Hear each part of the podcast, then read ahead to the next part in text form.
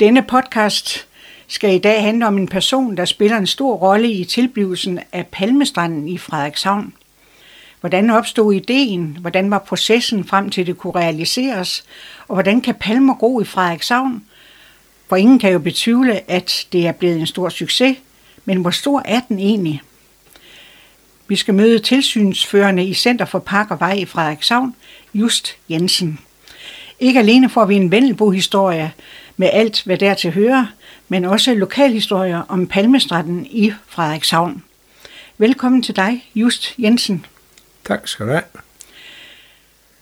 Inden vi går frem til historien om Palmestrætten i Frederikshavn, så skal vi lige finde ud af, hvem du egentlig er. Og øh, hvad der har fået dig til at involvere dig i Palmestrandsprojektet. Prøv lige kort at præsentere dig selv. Ja, øh, mit navn det er Just Jensen. Øh, jeg er født i 1956 på Dronningelund sygehus. Mine forældre de boede ude på Halsegnen på det tidspunkt. Da jeg var cirka halvanden år, der valgte de at rykke teltpælen op og flytte til Frederikshavn, fordi min far han er for arbejde på det, der dengang hed Alfa Diesel. Øh, så det var egentlig grunden til, at jeg sådan blev lokalmand, kan man sige. Prøv at fortælle lidt om din familiære baggrund. Hvem var dine forældre? Mine øh, forældre, de øh, kom begge to fra landet og har mødt, øh, mødt hinanden på Dybvadegård for år tilbage. Og øh, så var som sagt der, at det her øh, job inden for industrien og nok lidt øh, øh, bedre arbejde end, end øh, landbruget der. Og på det tidspunkt var, havde mine forældre så fået tre børn, hvor jeg var den yngste. Og så valgte de, at øh, det var sådan, deres fremtid skulle være. Prøv at præsentere dine forældre. Hvem var din far, og hvem var din mor? Ja, min far hedder Arne Jensen, og som sagt var øh, arbejdsmand i, nede på Alfediesel, og skiftede så senere også til nogle forskellige andre jobs øh, som arbejdsmand, og vendte tilbage til Alfediesel. Det var hans sidste, der hvor han blev pensioneret fra. Øh, min mor var de første øh, år, der, der var hun hjemmegående og passede os tre børn. Øh, da vi så sådan var, jeg var startet i skole som den sidste der, så øh, fik min mor arbejde faktisk i Kvissel. Der var en virksomhed deroppe, der startede med at lave sløringsnet til militæret. Det var noget meget specielt noget, man jeg nødt til at komme ind og kigge til de her damer, der stod derinde og bandt de her sløringsnet. Det var jo vældig sjovt. Men du er faktisk ægte Vendelbo, men som du sagde før, du er ikke født i Frederikshavn. Nej, jeg er ikke født i Frederikshavn, men, men ægte Vendelbo, ja. I 1957 er det vist, dine forældre de flytter er korrekt, ja. til, fra Hals til Kvissel. Ja. Hvor gammel er du der? Der er cirka halvanden år, eller ja, jeg er født i maj, og det, det var i november. I boede der i nogle år. Hvad husker du som det første om Kvissel, da du kom til byen? Nu var du kun halvanden år, men ja. Ja. som, som barn. Jamen, jeg vil sige, det første, jeg, jeg, jeg husker, der, det er egentlig nok, øh, vi, huset, det, det, det ligger på, på Amagervej i Kvissel. Og øh, dem, der kender Amagervej, ved, at den går parallelt med jernbanen. Og helt op ad jernbanen. Så øh, det var jo sådan at komme fra landet af, og så dernede, hvor det buller tog forbi i tid og utid, og egentlig hele døgnet rundt. Det øh, bemærker vi jo meget i starten, men senere i min opvækst, så bemærker vi ikke de tog, der kom, men tværtimod, så kunne vi nogle gange sige til hinanden, sådan, fire tog er ikke kommet i dag. Så det var blevet sådan en del af en, en naturlig del, at de tog, de skulle buller forbi.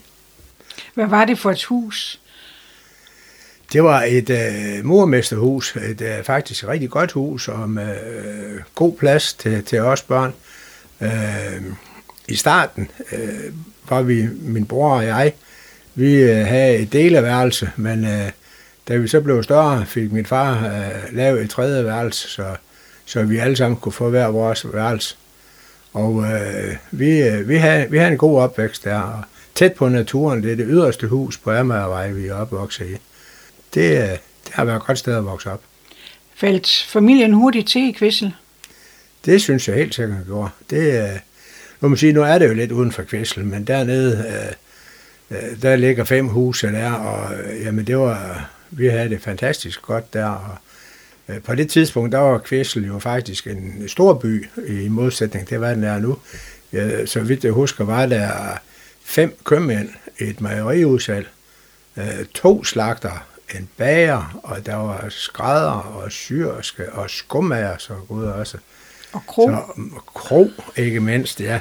Mageri, så, som senere blev til en smede. Så ja, der var faktisk, jeg kan ikke lige huske årstallet, men bedste bud der slut 60'erne, der var der faktisk erhvervsmæssigt i Kvæssel de, med de lokale håndværkere. Den ville blive lidt tyndt besat i dag, hvis man skulle holde det. I 1963, så skal du i skole. Og det ja. bliver i Kvissel. De må jo have haft skole også.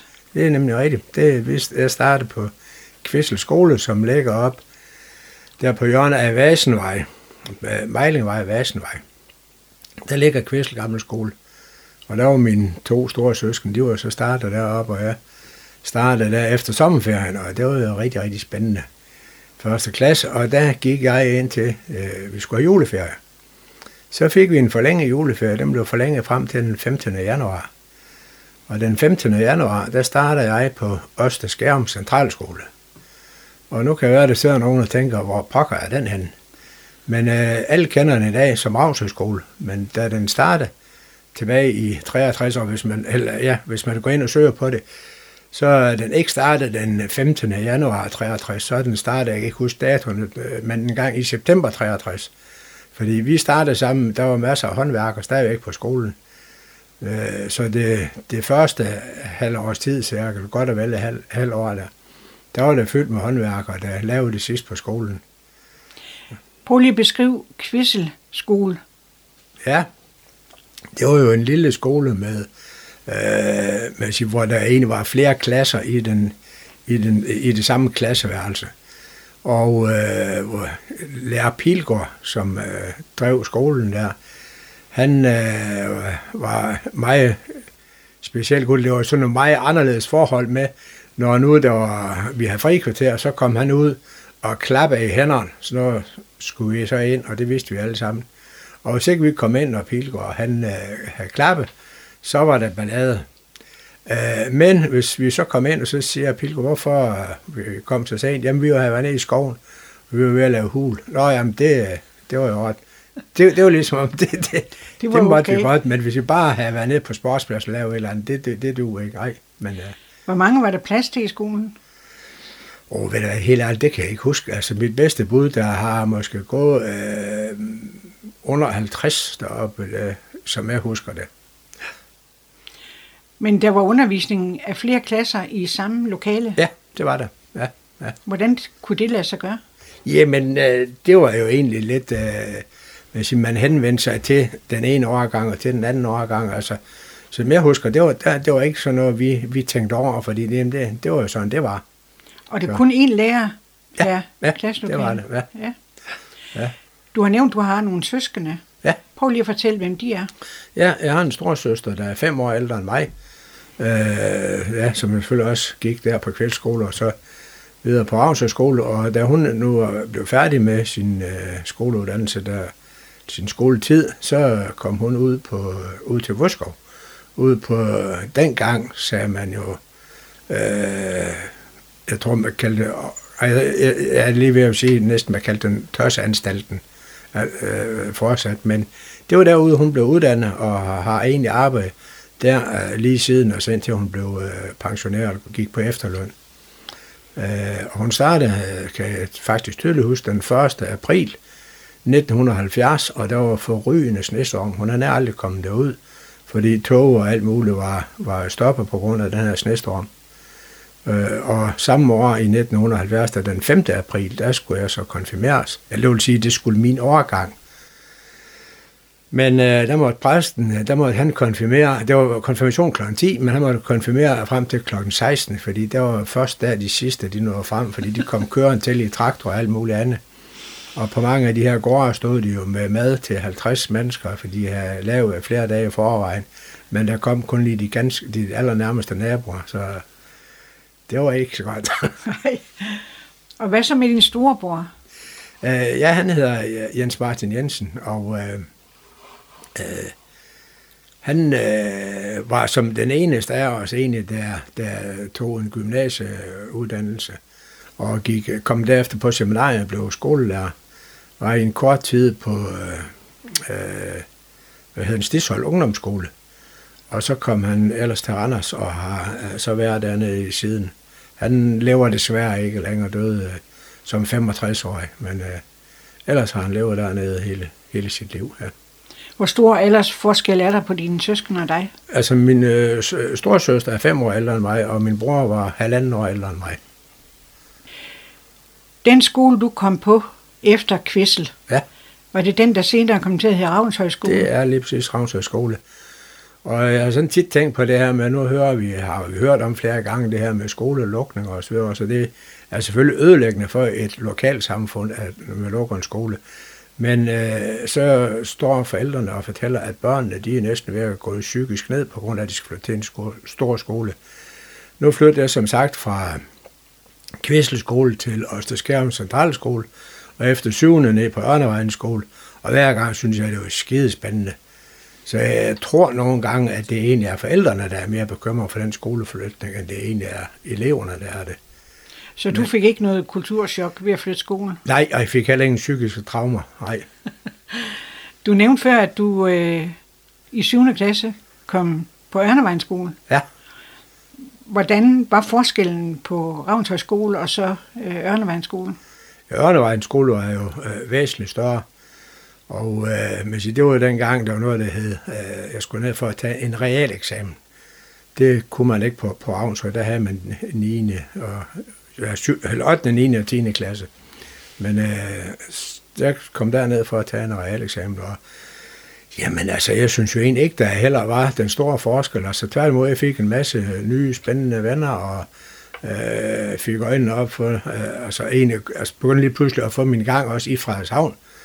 Øh, det var jo en frygtelig stor by i forhold til Kvæssel.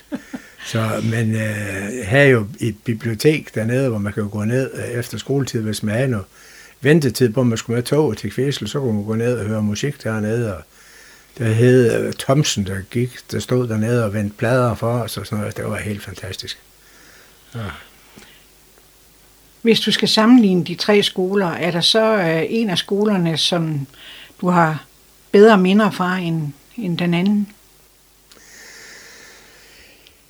Nej, det synes jeg egentlig ikke. Altså, jeg vil nok sige, at, at, at øh, den der øh, familiehygge, der egentlig var på Kvæssel skole selvom jeg nu ikke var ret gammel, det synes jeg så måske, det er det, der jeg egentlig et eller andet sted måske husker bedst.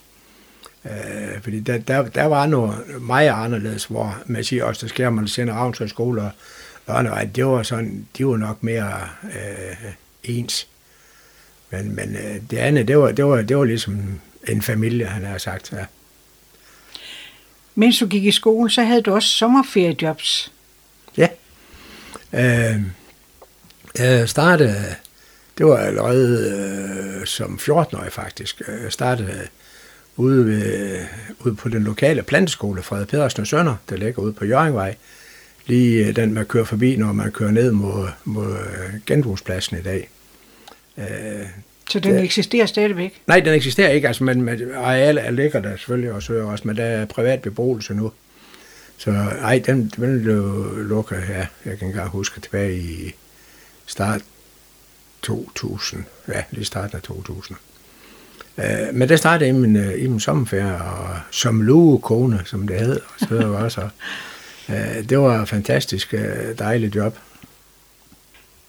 Prøv lige at fortælle lidt om den virksomhed, hvordan den egentlig var, var opbygget.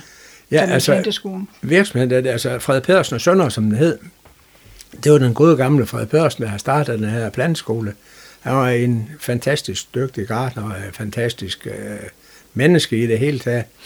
Øh, og havde gjort det her med succes, og havde så tre sønner, der så var kommet ind i virksomheden. Og på det tidspunkt, hvor jeg så startede ude, der var Fred Børsen, der sådan trådt lidt tilbage, kan man sige, og Øh, men, men gik stadigvæk og, og, og gjorde det, han elsker, og, og lave planter og opformere alt muligt, øh, og så alt muligt. Og øh, rent faktisk kan jeg huske, at ham, øh, Fred Pedersen, og en øh, medarbejder ude fra Elling, jeg kan ikke engang lige huske, hvad han hed, men de to, de gravede to åkandedam ude med skovl og trillebør.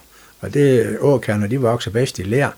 Så det var jo sådan noget lærjord. Det ved jeg godt, hvor, hvor hårdt det er at grave i. Men det gjorde de med øh, skovl og trillebør. Og der gik øh, Frede så dyrke åkander dernede. Det var helt, helt fantastisk. Og du kunne godt lide at være der? Jeg kunne fantastisk godt lide at være der, det er helt sikkert. Ja. Og det var der, ja. du ligesom lærte at få jord under neglene, hvis det man kan sige det sådan. Ja, ja. Fordi det var egentlig ikke en planteskole, du drømte om at, at få en karriere i. Du ville være radiomekaniker. Ja, og det var egentlig på grund af, at jeg... Øh, dengang der, der havde vi jo ungdomsskole, og, hvor man kunne tage nogle forskellige fag. Og der gik jeg til noget elektronik der, og synes det var rigtig spændende at sidde og, med loddekolber og lave forskellige ting. Og man kunne, så der, der fik jeg ligesom interessen for det her med at, at blive radiomekaniker, og øh, var ude og søge læreplads nede ved, øh, i Søndergade, det hedder radiomontøren dernede, og fik, blev egentlig lov en læreplads der. Øh, og så, da jeg begyndte at nærme sig, at jeg skulle til at starte, jeg ikke hørt mere fra dem, så må jeg lige ned og høre, hvad, jeg, altså jeg gik selvfølgelig ud fra, at vi havde den her aftale, men øh, det havde jo så lige pludselig ikke. Der var en på chefgangen, der havde en søn, øh, der skulle have den i stedet for mig. Så altså, det, øh, det var ikke sådan lige det, jeg forventede. Og så gik jeg og tænkte lidt over, hvad jeg så skulle, og forsøgte faktisk også at søge nogle læreplads som dels elektriker, og jeg sendte over mekaniker og så og jeg har sagt, heldigvis fik jeg ikke noget af det.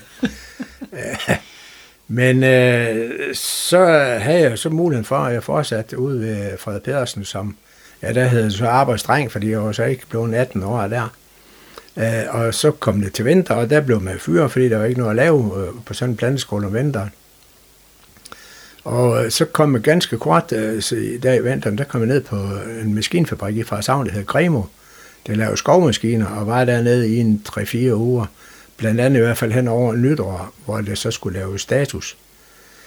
Og øh, der skulle jeg gå sammen med en, øh, en inden fra lager, og så skulle jeg ud og tælle de her jernplader og rør og vinkler, og hvad ved jeg, de har liggende ud, de her jernreoler, til derop. Og der var bidende koldt. Og jeg kravlede rundt der og skulle tælle, og så stod han med blokken og skrev op, og der lavede jeg mig selv, det er ikke jern, du skal arbejde med. Så værftet, det var fuldstændig udelukket. Du havde jo også en øh, kort karriere som jæger. Ja. Prøv at fortælle lidt om den sjove episode. Ja, det, det tror jeg, det er den korteste karriere. Men øh, det er sådan, at øh, når nu man var i den alder, der er 12-14 år, så er alt nyt jo spændende.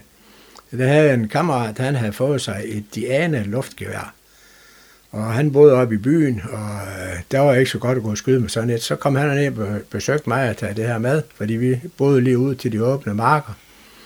Øh, så vi gik ud på, på markerne der, og alt hvad der rørte sig, øh, uanset om der kom en fugl flere hundrede meter op og skød vi efter og så videre også, og ramte selvfølgelig ikke noget.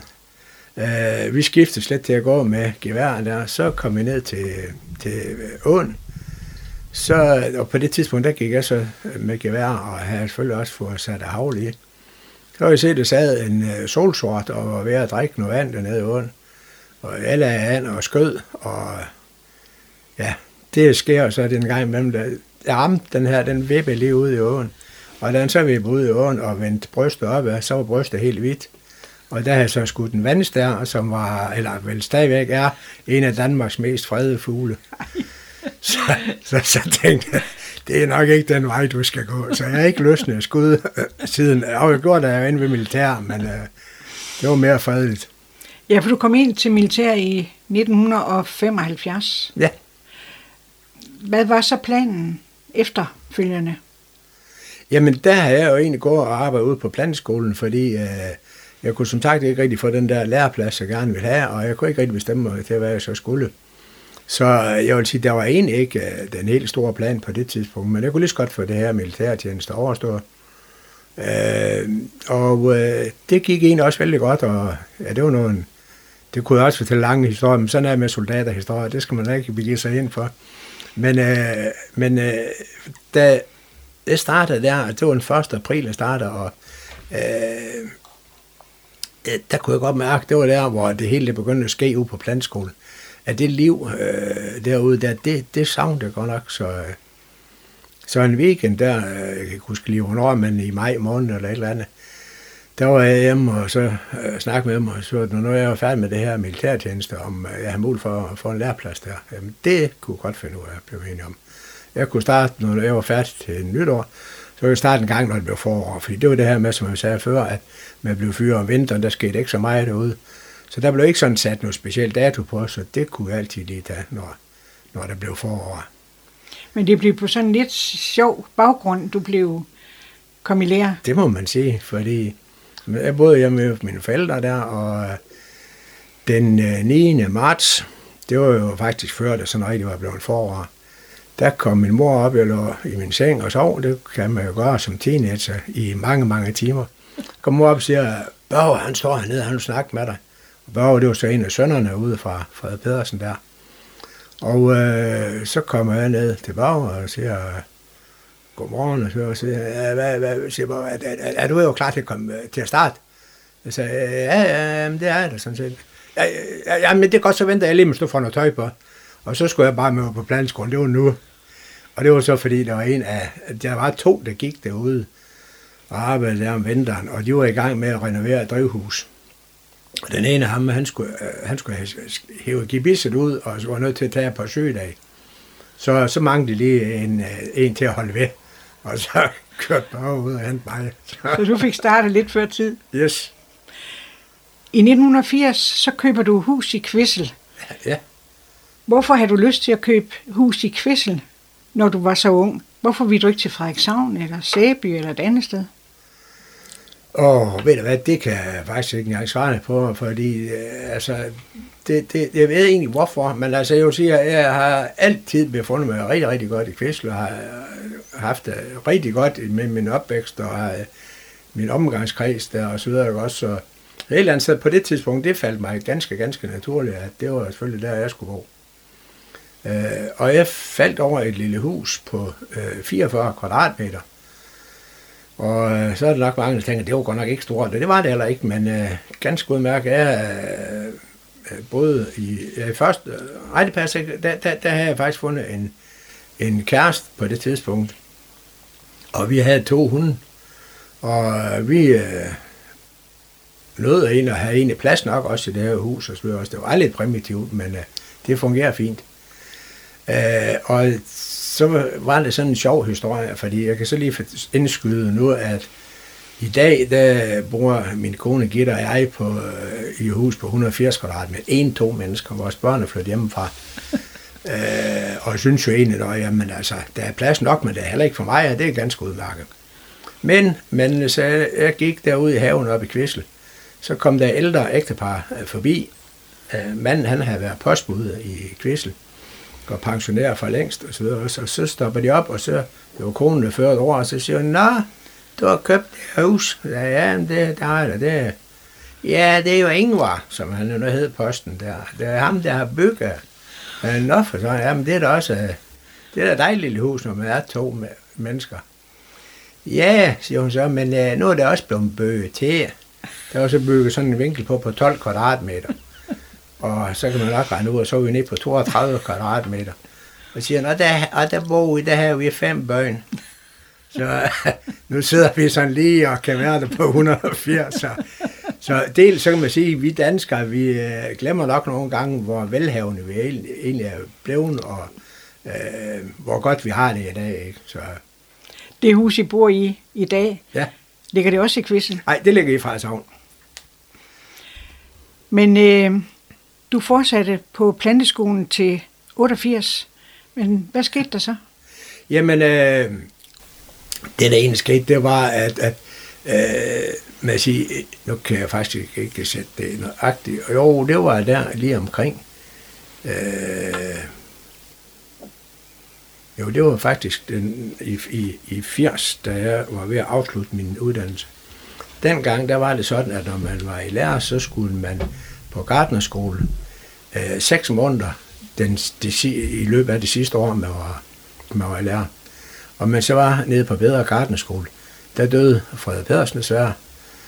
Og øh, så skulle øh, de her tre sønner så lede der videre. Og øh, det, øh, øh, altså rent fagligt havde de jo evnerne til det, men rent menneskeligt kunne de ikke finde ud af at enes. Der havde de været vant til, at når noget, der var nogle konflikter, så trådte farmand i karakter og sagde, sådan og sådan skal det her være. Men øh, de blev noget uvenner om, hvordan det her det skulle køres, og det hele de begyndte at gå den gale vej. De øh, delte firmaet op i to, og øh, snakkede kun igennem sagfører og så videre. Og det var meget, meget øh, uheldigt. Så, så jeg kan godt ligesom fornemme lidt, at det her det gik den, øh, den forkerte vej.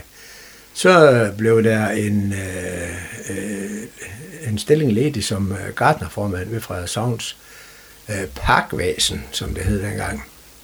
Og så søgte jeg den, og var så heldig at få den.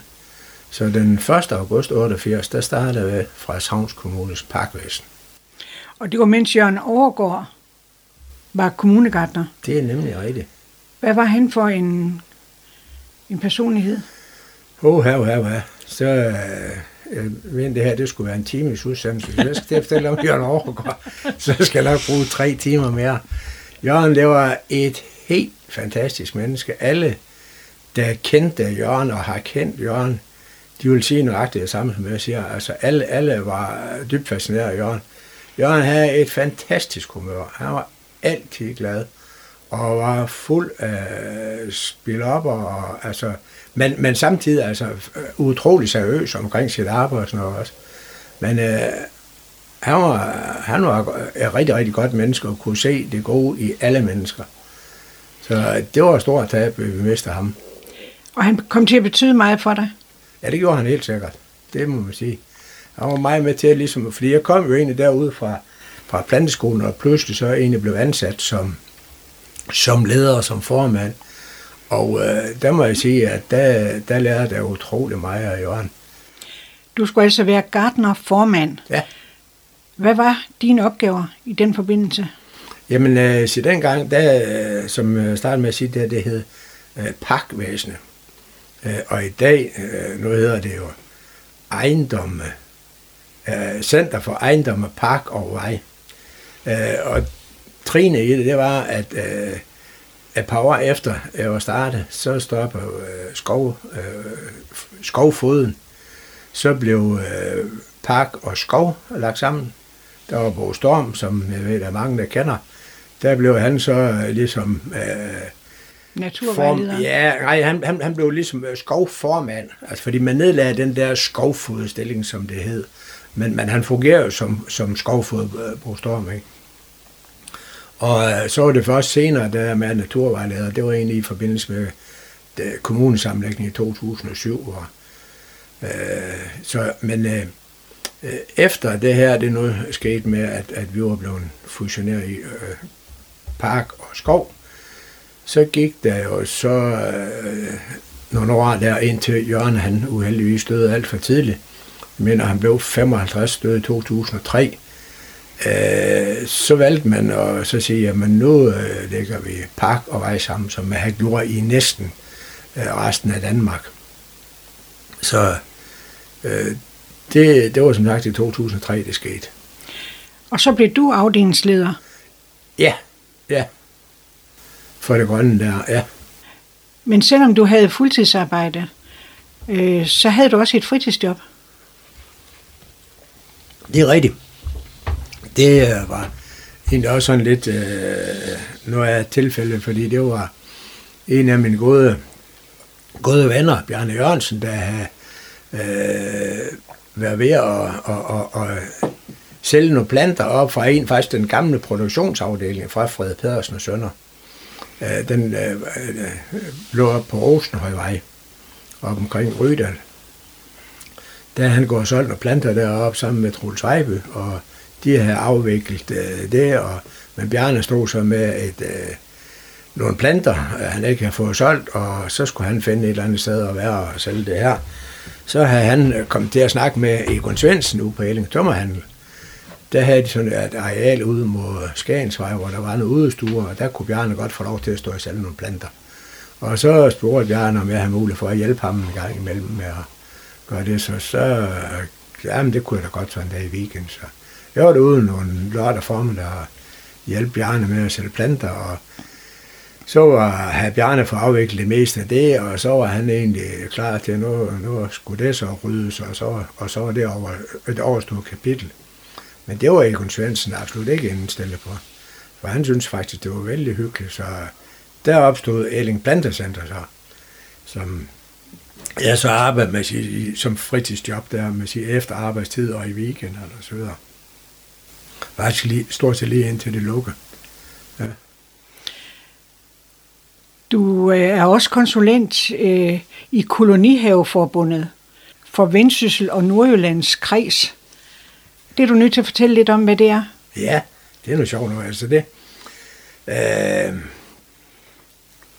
jamen hvis nu skal starte helt, øh, jeg, kan, jeg er lidt i tvivl om årstallet, men øh, godt bud, det er jo tilbage i slut 90'erne, 97, 96, 97 der kom jo en overgård og sagde til mig, jeg kunne ikke tænke dig at blive konsulent i Kolonihaveforbundet.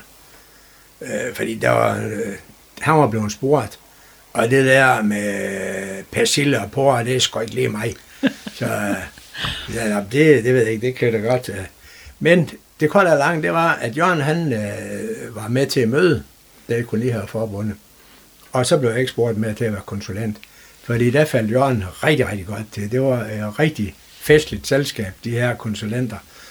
Så det, det var, det, det, der havde Jørgen nogle gode ord der, og alle konsulenter fra den tid af, de snakker stadigvæk om Jørgen over, og hvad de har oplevet sammen med ham. Så øh, jeg blev ikke konsulent ved Kolonihaveforbundet, men så desværre, da Jørgen gik hen og døde, så henvendte Kolonihaveforbundet og spurgte om jeg kunne overtage det job, og så har jeg så været konsulent efter Jørgen der frem, øh, eller ja, lige helt frem til her i år. Altså, det er jo så stadigvæk, men her i år, så henvendte de sig ud for Aalborg, fordi der har de så mest deres konsulent derude, og spurgte om jeg havde mulighed for at tage ud og syne haver øh, ude i Aalborg-området også. Så, så det der er din opgave, det er at syne haverne? Ja, det er når nu øh, hver år, så er det sådan, at øh, forbundet Øh, Dansk Kollegerforbund, de øh, betaler også konsulenter for at tage ud og, og syne x antal haver. Det kommer an på, hvor stor den enkelte koloni er, hvor mange haver de kan få syne, øh, med henblik på, at de kan få en præmie for veldyrke haver. Og der er også nogle andre med sin noget, der hedder en miljøpris og børnevenlige priser osv. Øh, og det er så det, jeg tager rundt og gør, og øh, som sagt kommer ud i den enkelte koloni, og så har de udtaget et eller andet antal haver, og jeg så er rundt og syne og giver nogle point i nogle fire forskellige kategorier. Så jeg kan så lige sige, fordi rent faktisk så, da jeg så rundt her i, i Aalborg, som var rigtig, rigtig spændende, fordi nu kommer man lige pludselig ud og møder nogle nye mennesker, og ser nogle andre haver videre også, men den, rent faktisk den sidste koloni, jeg besøgte ude i Aalborg, det er en, som jeg tror, at de fleste mennesker, de kender. Den hedder Jørgen Bertelsens Spænde. Er det noget med en tv-udsendelse? Det er nemlig lige præcis noget med en tv-udsendelse. Og udover at det er en tv-udsendelse, det er, det er der folk de kender den fra, men rent faktisk er Jørgen Bertelsens minde øh, egentlig grundlæggerne for hele kolonihaveforbundet, fordi det var egentlig Jørgen Bertelsens minde det første sted i Danmark med at have kolonihaver. Så det er et job, du sætter stor pris på? Helt sikkert, ja. Vi vender lige tilbage til 1999, ja. for der skete der nogle drastiske ændringer i Frederikshavn. Danjart lukker, og øh, der er noget med det tolvfri salg, tolvfri salg det også lukker. Ja. Hvad var Danjart for en øh, virksomhed i byen? Ja, Danjart, det var så der, som jeg sagde før, der fandt jeg ud af, at jeg ikke skulle arbejde, fordi de, det var jo øh, vores skibsværft, der lavede stålskibe. Øh, og jeg var jo øh, jeg mener, altså, det var vel Dan, heller ikke Danmarks, men Frederikshavns største arbejdsplads på det tidspunkt. Så det var jo øh, en katastrofe for Frederikshavn, da de stoppede. Øh. Og når så det tolvfri salg også gik ned ad bakke, ja. var Frederikshavn så ikke nærmest i panik? I den grad, er. Helt sikkert. Øh, fordi man siger lige pludselig, der, der røg selvfølgelig også en arbejdsplads i den forbindelse. Men de her kære norske og svenske gæster, de, øh, ikke udeblev helt, men vi blev meget kraftigt reduceret fra den ene dag til den anden, så, så der var lidt øh, panik på i byen, og øh, vores daværende borgmester Erik Sørensen, holdt et, et, et møde sådan for kommunale ledere, og har gjort det også i andre sammenhæng, men hvor han også er nu nødt til at tænke lidt anderledes, og så også, nu, øh, nu skal vi gå, øh, prøve at gå fra at være værft, værftsby til at være værtsby. Og øh, efterlyste så nogle gode idéer til, hvad man kunne der og så videre. Ikke?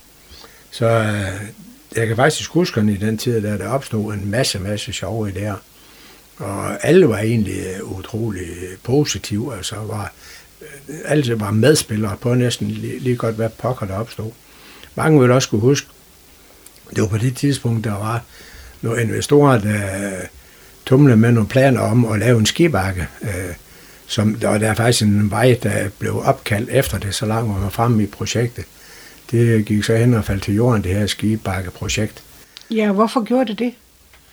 Jamen, øh, det ved jeg egentlig ikke helt. Altså, der var som sagt de her lokale investorer, der var, og de blev involveret i et eller andet op i Norge, og øh, Sverige eller Norge, det kan jeg sgu ikke engang helt huske, men, men, men der var et eller andet med nogen, nogen der øh, snød dem, tror jeg nok, uden øh, at kan helt stå til regnskab for det, men, men det, det, det, det, det gik i hvert fald galt, og der var nogle lokale øh, investorer, der mistede en masse penge på det her projekt. Så, øh, men inden det her, det var så cool der var så, at øh, min gode kollega ved Park og jeg, øh, Sten Efterholm og jeg, vi var ude og køre en dag øh, i helt, helt andet ærende, og øh, kom så til at snakke om, at, øh, at jeg har været med de her folk, der gik op i granerier på en tur, hvor vi har set et par palmer nede ved en, øh, en, en gartner, vi var nede at besøge. Og øh, den ene af de her gutter, på, der var med der, han siger også, at det kunne være meget sjovt, sådan et par palmer stående. Øh, så jeg, hvad, hvad, hvad, hvor, hvor, hvad skulle, hvor, hvor skulle der sådan nogle stående han, hvad skulle bruge dem til? Jamen, de kunne, de kunne stå øh, for eksempel en nedkørsel ned til stranden. Ja, okay, han det, ja, ja, meget, meget pushy i dag, men... Hvem er Sten Heftholm? Øh, Sten Heftholm, det er... Ja, han er jo stammer fra Elling af, og øh, jeg vil sige nok den øh, mest krøllede, kreative hjerne, jeg har mødt. Øh, øh, han, han, øh, han, han, øh, jamen, han sprøjter en øh, vild idé efter en anden ud af armen. Så øh, det, øh, det er simpelthen en, det, jeg vil kalde en idégenerator. Han er, han er født rigtig, rigtig, rigtig mange fantastiske projekter. Så han var også med i den der investorgruppe? Nej, han var ikke med den vestgruppe. Nej, han var bare, altså, han var kollega til mig, og vi var bare ude og kigge. Det var egentlig nogle beplantning, vi var ude og kigge på. Og så var det egentlig, snakken faldt omkring det her med, med de her par palmer. Og så siger Sten, jamen, øh, det var, det var simpelthen øh, spændende i dag, det her også med palmer, fordi at øh, på det tidspunkt der, der kørte det, der hed, nu hedder Danske Spil, det dengang hed Dansk øh, Tipstjeneste, kørte de med en reklame, tænk hvis du vandt i lotto. Så så man julemanden, der lå i en hængekøje imellem to palmer. Og så blev vi hurtigt enige om, jamen øh, nu er fra savnerne øh, egentlig på røven, så de har ikke råd til at rejse ned øh, til syden og lægge i en hængekøje. Så nu er vi sgu nødt til at slæbe øh, palmerne op til fra savnerne, så de kan ligge heroppe. Så det var palmer. simpelthen baggrunden for ideen? Det var det faktisk, ja. Og så, eller fordi, så, så en, da, da vi snakker om det her med palmer, så siger, så siger jeg, så altså, de der palmer, som nu vil kigge på, de, de, de øh, ej, Sten, han, jo, øh, altså, de, de, kunne ikke, de kunne egentlig ikke bruges til det her, men jeg siger, Sten, jamen, øh, vi har jo Larvik som venskabsby, der sender os et juletræ hver år. Og så siger Sten, så må vi have Casablanca som venskabsby, så kan de sende sådan en gang kokospalmer. Ja, ah, det, det, det er ikke helt realistisk. Fordi så skal de sende sådan et læs hver eneste år, fordi kokospalmer kan ikke gro her. Og det er jo det, det er ikke særlig realistisk. Men der findes rent faktisk nogle hørpalmer, der godt kan, kan gro her, og de kan egentlig også godt overvintre her. Øh, det bedste er, at de lige kommer under noget tag. Så noget, så, og så, jamen det, det var simpelthen, det var sagen, og det var det, vi skulle, og de skulle plantes på stranden, i stedet for bare at stå op ved vejen, som det egentlig det hele det var startet med. Så, så det er faktisk Sten Heftholms idé? Det er Sten Heftholms idé. Det er, det må, den skal han helt klart have æren for. Men hvor gror hørpalmer? De gror i, øh, altså det, ene, det hedder en kinesisk hørpalme. Men, men, men lige så snart vi tager sydpå, altså Spanien og alle mulige andre steder, så, så står der hørepalmer alle steder, men de er naturligt voksne øh, i Kina. Ja.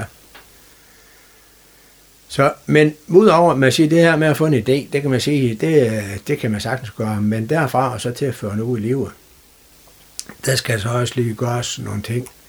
Og der kan man så mene mig om det kommunale system, men det kommunale politiske system er ikke det, der er bedst egnet til den slags ting der. så, så øh, vi var godt klar over, at det her, det skulle sådan lige greves an på en lidt speciel måde, hvis vi skulle lykkes med det her. Så, Skriver vi sådan omkring 2004? Ja, ja, ja, det vi skriver 2004.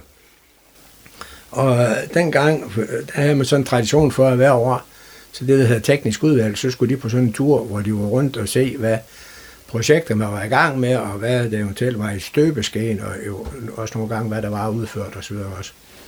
Og så fik Sten og jeg øh, snakket os ind til, at vi lige skulle have et lille indslag på den her tur. Og øh, det fik vi jo lov til, at der var egentlig ikke ret mange, der vidste ret meget om, hvad det gik ud på. Anden. De skulle lige hives med en tur ned på det, der hedder øh, nord, eller stranden dernede. Ja, I dag kender det alle jo som Palmestranden, men, men øh, der blev lavet den her kunstige strand, tilbage i 70'erne der fra øh, syd for øh, Rønnehavnen, hvor der blev fyldt sand på, og så også lavet klitter og alt det her. Så det, det var egentlig en, en øh, kunstig skabt strand. Øh, der, det var det vi, område, vi har udset os det, at det var her, vi skulle lave det her. Og øh, vi har jo sådan en lovgivning her i Danmark, der siger, at hvis vi helt skal følge lovgivning, så må du rent faktisk ikke engang tage en transistorrette med ned på stranden, fordi det, der må man ikke støje, der er, man kan gå ned i bad, og så er det det. Så øh, Sten han har jo også det her med, at vi skal altså udfordre lidt, hvad man kan på en dansk strand. Så det, vi fik jo lavet øh, en masse øh, tankeeksperimenter omkring det her, og fik øh, skabt den her, man, også, altså, man kunne komme til fra savn, få en meget surrealistisk oplevelse. Man kunne stå, være på skibakken om formiddagen, man kunne være på Palmestranden om øh, eftermiddagen, og om aftenen kunne man tage ned og høre Susie og Leo, fordi der var de flyttet fra Skansen i Skagen og ned i, øh, i Havnegade her i Frederikshavn, havde deres egen spillested dernede. Men I skulle have overbevist politikerne? Det skulle nemlig, ja. Og det var så på den her tur, de skulle på. Og vi blev enige om, at hvad, de skal ned og se lokaliteten, og hvad det er, vi har tænkt og så videre også. Så vi startede med at få øh, snakket med ham her gardneren. Vi har set de her to palmer, og vi lige kunne låne dem til den her lejlighed, og det fik vi lov til. Og så skulle vi lige sætte en hurtig øh, bambusbar op, og så skulle politikerne lige have serveret en pina colada der. Og så skulle Sten og jeg fortælle om det her tørse projekt. Så vi kunne ikke være bartender, så vi var nødt til at skulle have nogen til at være bartender.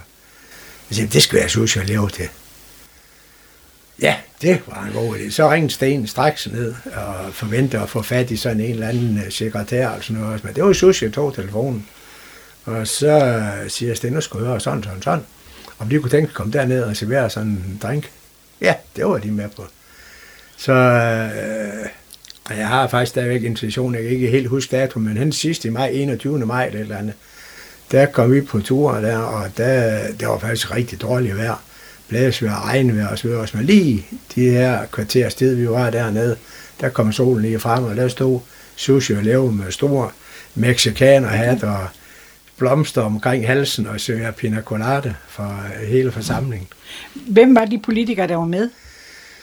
Det var sådan, at hele teknisk udvalg var inviteret med, og jeg kan ikke jeg mener, der sad syv i teknisk udvalg på det tidspunkt. Men øh, den dag, øh, der var der så kun to, der deltog. Og, øh, det var formanden for teknisk udvalg, Jens Hedegaard, som desværre heller ikke er her mere.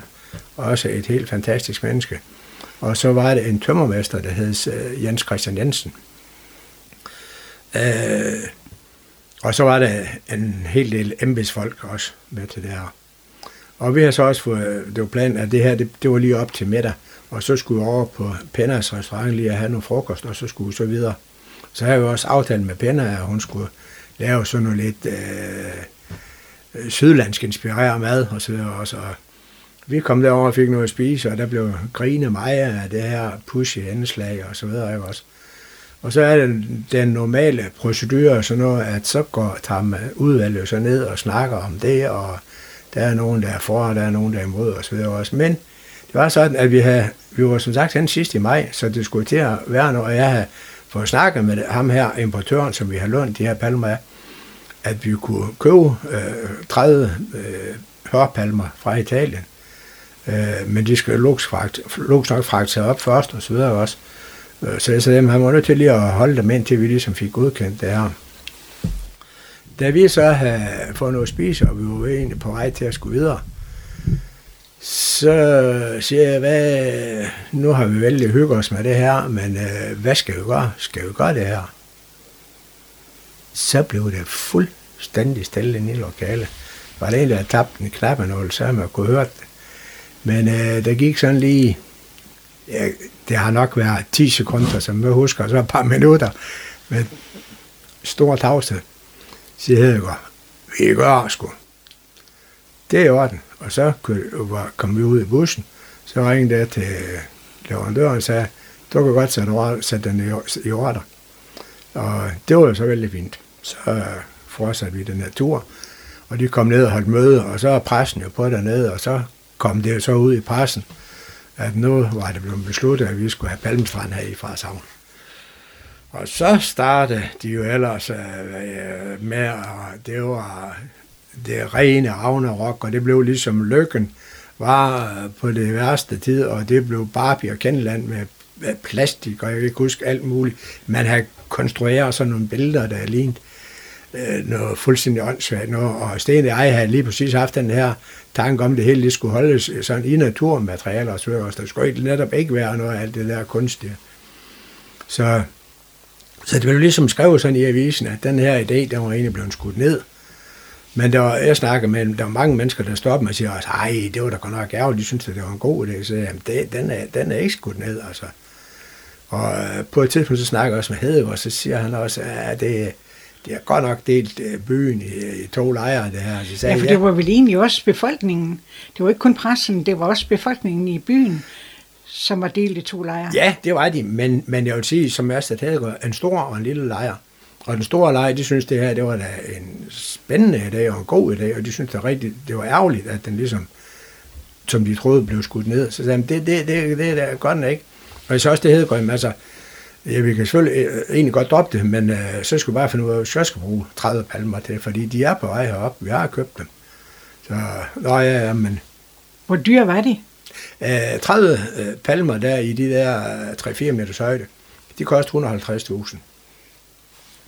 Og jeg vil øh, da næsten tro, det er nok er den bedste investering fra Savns Kommune nogensinde har lavet. Hvor mange så, palmer er der i dag? Jamen altså, på, på stranden, så er der cirka 100, der bliver plantet dernede. Det er ja, plus minus 100, som Michael jo står for med stor entusiasme. Men vi har øh, omkring de 200 oppe i gardneri, for der er nogle af dem, de skal lige have lov til at stå i pusten. Og det er, egentlig, det er ikke så meget, fordi de, øh, de egentlig ikke kan tåle men det, det, det, de har størst problem med, det er, hvis, hvis vandet, som vi nu har oplevet med, med stormen her, hvis det kommer for højt op, og det bliver overskyllet med, saltvand, og så for mig blæst, det kan de godt have lidt problemer med. Og så har de godt af lige stå ved drivhuset et års tid ekstra. Men det er jo ikke kun på stranden, der er palmer. Nej. Hvor, hvor øh, har I fået ideen til, at det også skal andre steder hen? Jamen, øh, jeg ved ikke rigtig, hvad jeg siger det, fordi jeg vil sige, at egentlig fra starten af Sten, så min idé var egentlig, at man skulle holde det lidt isoleret på stranden, og grunden til, at vi, vi øh, havde den holdning til det, det var, fordi vi var i, øh, i Sverige, øh, der er der faktisk Trelleborg, hvor man har øh, haft palmer i mange, mange år, men hvor man brugte det lidt ligesom man siger, vi har brugt vores gaver på indfaldsvejene og alle mulige steder i park og øh, Trelleborg, lige, lige hvor der kommer hen, så siger du palmer, og det var ligesom om, på et tidspunkt tænkte man, at ah, man kunne også godt finde på noget andet. Så vi synes måske, det her, det skulle man øh, begrænse ned til stranden. Men øh, der var så mange der, da, da det her var, var startet op, og man fik den reaktion, man nu fik på det, det kom jo i fjernsyn og alt muligt. Øh, så var der mange af de her restauranter og forretningsdrivende, og så de ville gerne lige have leje et par palmer her stående og så videre også. Så det er sådan lidt, at ja, det har bredt sig lidt, og må, så kan man altid vurdere, om det er for mig eller ikke er for mig, men øh, øh, det, var, det, var ikke, det var ikke sådan lige det, der var meningen fra starten af.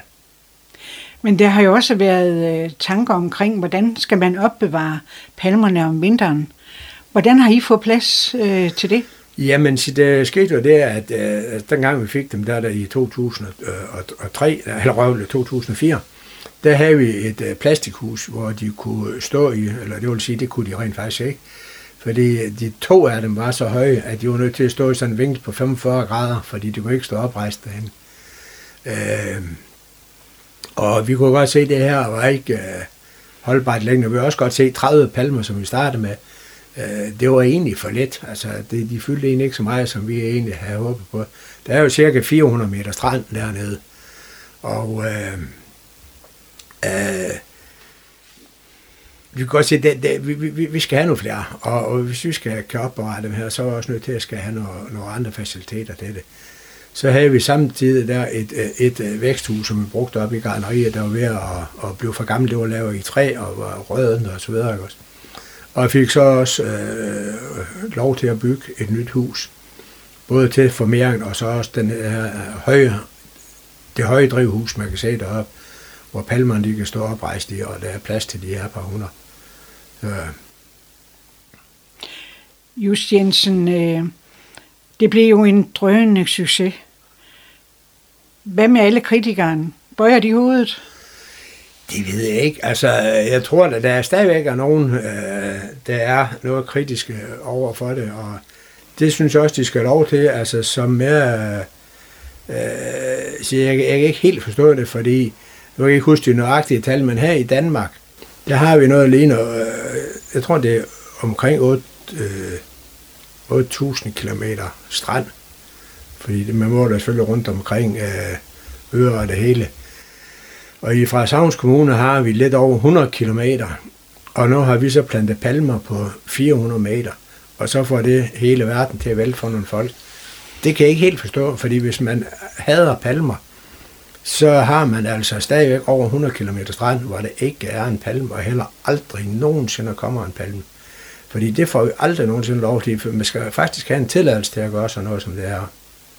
Og grunden til, at vi fik en tilladelse i sin tid, det var netop fordi det her var en kunstig opbygget strand, og det var begrænset af man siger, dels havnen på den ene side, og fra Savnhavn på den anden side. Og derfor, derfor har vi kunne få disposition til at lave det der øh, tiltag. Så øh, skavbor og sebunitter og så videre også kan være ganske, ganske, ganske roligt. Der kommer aldrig til at stå palmer.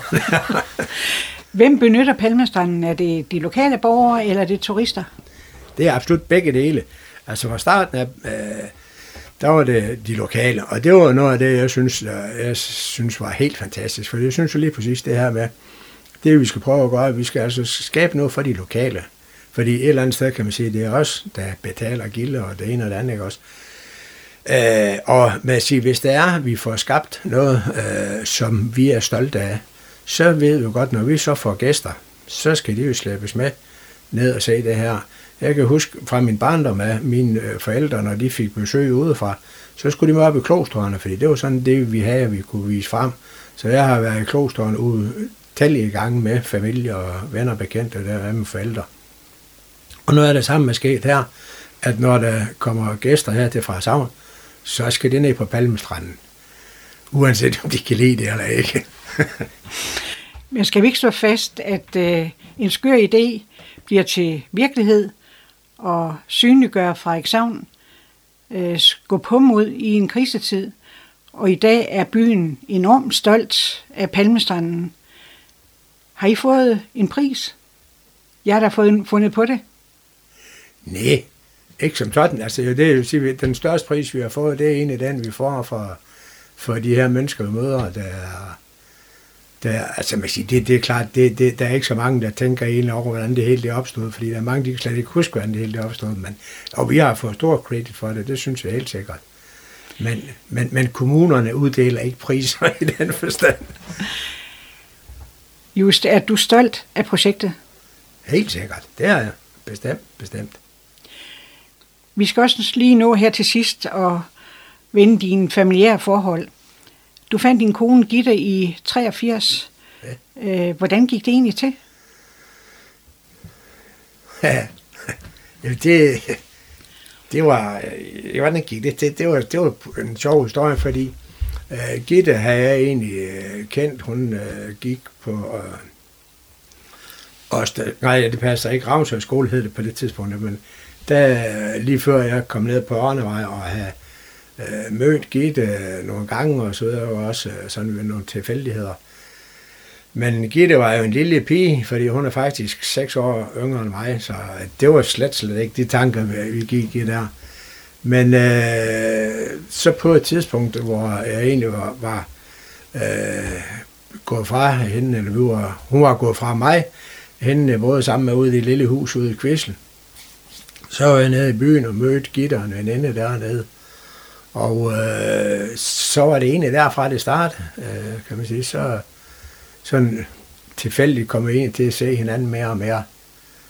Og øh, jamen på et tidspunkt, så øh, synes jeg, at det kunne da egentlig være hyggeligt at komme ned og besøge hende her, den lille kønne pige, jeg nu har mødt dernede, selvom hun ikke var så gammel og så også. Og så lavede jeg en, det var om, hen omkring juletid, så lavede jeg en juledekoration til hende, så tog jeg ned og besøgte hende. Og det kunne hun da slet ikke stå for. Så, boede, boede hun hjemme med sine forældre? Nej, nej hun boede sammen med, med en veninde øh, nede på, på Jørgengvej. Så, så det var egentlig sådan, det der, det startede. Og så blev I gift i 1992. Ja. Hvor skete det så? Øh, hvor vi blev gift? Ja. De går på rådhuset. Ja. Fordi, du skulle lige tænke dig Ja, det skulle jeg nemlig. ja, fordi vi har jo, vi har jo kendt hinanden i, øh, i nogle år, inden, inden vi blev gift, og havde jo også fået, uh, fået børn, inden, inden vi blev gift. Så uh, der var egentlig ikke nogen af os, der havde behov for det her med uh, at skulle i kirken, og det er ikke sådan, der jeg bruger mest af min tid heller, kan man sige. Men uh, vi blev om det her på Rådhus, det var ganske udmærket, det og i hvert fald vil jeg sige, at uh, hende, der nu gifter os, Karen Margrethe Engelbrecht, hun må have gjort det godt, fordi uh, vi holder altså sammen endnu. I er stadigvæk sammen? Ja. Og I har to børn? Det har vi. Hvor ja. gamle er de? Jamen, sige, vi fik først Natte i uh, 1985, uh, som ja, så der med vores, vores ældste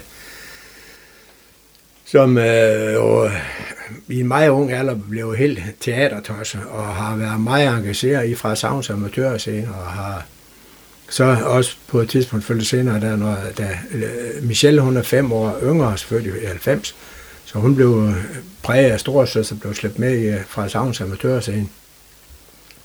Og det vil sige, det er noget af det, man, siger, man ikke underviser i i skolen, men, men altså, fordi på et tidspunkt der, hvor øh, de gik dernede, så var jeg også med øh, i bestyrelsen i, fra Savns Amatørscene, og var tæt på, hvad der skete der. Og at se med børn komme derned, jeg vil stort set fuldstændig uden selvtillid. Og efter et halvt til et helt år gå derfra, og kan stå på en scene og øh, performe, det er helt fantastisk. Det, det giver virkelig noget. Hvad så din ældste datter? Blev hun så skuespiller?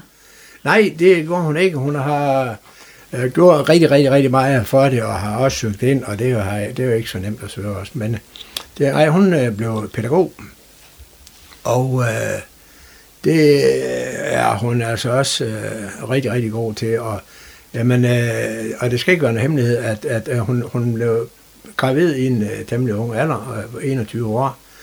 Og øh, Gitte og jeg var faktisk meget bekymret, fordi det var hun slet, slet ikke klar til, fordi der jagter hun den her skuespillerdrøm. Men øh, pludselig så stod lille Sofia der, og så skal jeg da lige lov for, at Nadja hun fik fundet den her moderrolle frem, og har været en helt fantastisk mor. Lige Hvad så med din yngste datter? Ja, hun... Øh, øh, jeg fandt sådan en kæreste også, Kim, som de har været sammen. Michelle, hun var vist dårligt blevet 15, da de mødte hinanden, og Ja, de, de er stadigvæk sammen. De er ikke blevet gift. Øh, det var ligesom os. De skulle også sådan lige have tilløb til det. Men øh, de har så fået øh, en søn, ja, sige, ja, de har fået en søn her, øh, der er snart to år. Så, så du har to børnebørn? Ja, jeg har tre, fordi har tre. Vi, vi, kom lidt hurtigt fra Nadia, fordi Nadia, hun, øh, hun fik så den, den øh, lille Sofia der også, også og blev som sagt øh, fantastisk mor. Og så øh, gik der, nu skal jeg lige tænke mig om, seks år, så, fik, øh, så kom øh, Juliane. Så de har to piger. Og øh, som sagt, at øh, vores yngste, Michelle, hun har indtil videre kun øh, Victor. Det, om det er Gitte, der har fået opdraget de her piger, rigtig specielt, fordi altså den Michelle, det, øh, det er også, altså, hun, jamen, hun er en fantastisk mor, altså det er de begge to. Det, det, de kan noget der, det må man sige. Hun er fået bioanalytiker. Her til sidst, ja. øh, just, ja. hvad er dine følelser for Kvissel i dag? Du bor i Frederikshavn. Vi, vi bor i Frederikshavn, og jeg må nok sige, at jeg har, jeg har faktisk ikke kommet så meget i Kvissel øh, her på det sidste, også fordi man siger, at rigtig, rigtig mange af dem, jeg er nu opvokset sammen med, at flytte fra. Men jeg vil stadigvæk sige, det er, jeg, altså, ligger i mit hjerte, og faktisk ikke for så lang tid siden, da den gode Jan Michael Madsen, der holdt han et arrangement op på Kvæstel station, hvor der hed det her, gå, gå ikke over sporet, der kommer show. Og øh, jamen, altså, der, der må man også sige, sidde der som gammel kvæstbo og høre, hvordan Jan Michael Madsen, han øh, kan hive mange af de der gode historier frem fra den tid af. Det er helt fantastisk. Det er, så det, det, det, det er en dejlig by, men den har forandret sig meget i forhold til min barndom. Men hvor vigtigt er det i dine øjne at øh, bevare og kæle for de små landsbyer rundt omkring i Vendsyssel? Jamen, øh, jeg må nok måske, det kan godt være, at jeg lyder lidt råt, men lidt til det, jeg tænker lidt, at, at, at øh, det er jo noget, befolkningen ligesom må, må styre, fordi man kan jo ikke tvinge, øh, vi vil ikke begynde at indføre russisk tilstand eller kinesisk og sige, tag familier og flytte derud, fordi nu skal vi bevare den her. Men, men, men øh, det er måske mere politikerne, der skal tænke sig om, fordi som det også skete med Kvissel, var jo en, en øh, meget politiserende by, men så lukkede skolen og flyttede ud til, til Ravnshøj og så videre også. Og øh, det, det, det, det gør rigtig, rigtig meget ved lokalsamfund. Og jeg synes, det er synd, fordi jeg synes faktisk, at øh, hvis jeg skulle forestille mig starte forfra med, med små børn og så videre også, altså, øh, jeg vil ikke ret gerne bo i en stor by i dag med små børn. Øh, det vil jeg hellere opdrage ude i en lille landsby. Hvordan ser du på fremtiden i Frederikshavn Kommune? Har du nogle gode råd? Jeg ved ikke, om jeg har nogle gode råd. Altså, det, det er lidt det, som jeg sagde før med, at jeg tænker lidt, at, at øh, vi har øh, noget turi- faktisk to turistorganisationer, der øh, gør rigtig meget for at markedsføre, og det skal man selvfølgelig også gøre, det er slet ikke det. Men øh, hvor man også efterlyser sådan nogle, øh, der skal ske noget nyt og så videre, ikke også, og det skal der selvfølgelig også, men jeg tror mange gange, så skal man måske prøve at lade med at have øjnene så meget at fokusere på, hvad kan vi gøre for at tiltrække turister, men heller skabe noget for de lokale, fordi så skal turisterne nu nok komme. Og man vil så sige, at vi har så meget at byde på, øh, og det er ikke kun øh, fra Savn, det er jo hele, hele vendsyssel. Altså, vi har jo en natur, der er øh, helt fantastisk unik, og øh, det er der rigtig, rigtig, rigtig mange mennesker, der sætter pris på. Det kan man også se. Altså, vi kan jo se, at turisterne kommer. Nu ved jeg godt, at nu har vi så hørt også i år, at mange øh, nordmænd og svensker, som øh, eller elsker at komme her, de er jo blevet væk af, og det er jo ikke på grund af, at de synes, at vi er blevet træls eller noget som helst, men det er noget med noget kurs og noget, og så også, det er blevet for dyrt for dem. Så desværre går det den vej lige nu. Det var en rigtig spændende historie, just. Tak fordi vi måtte vandre i dit livs fodspor indtil nu. Også tak fordi øh, du holdt fast i ideen om Palmestranden. Vi har haft besøg af Just Jensen fra Parkervej i Frederikshavn for tilrettelæggelse Gitte Hansen.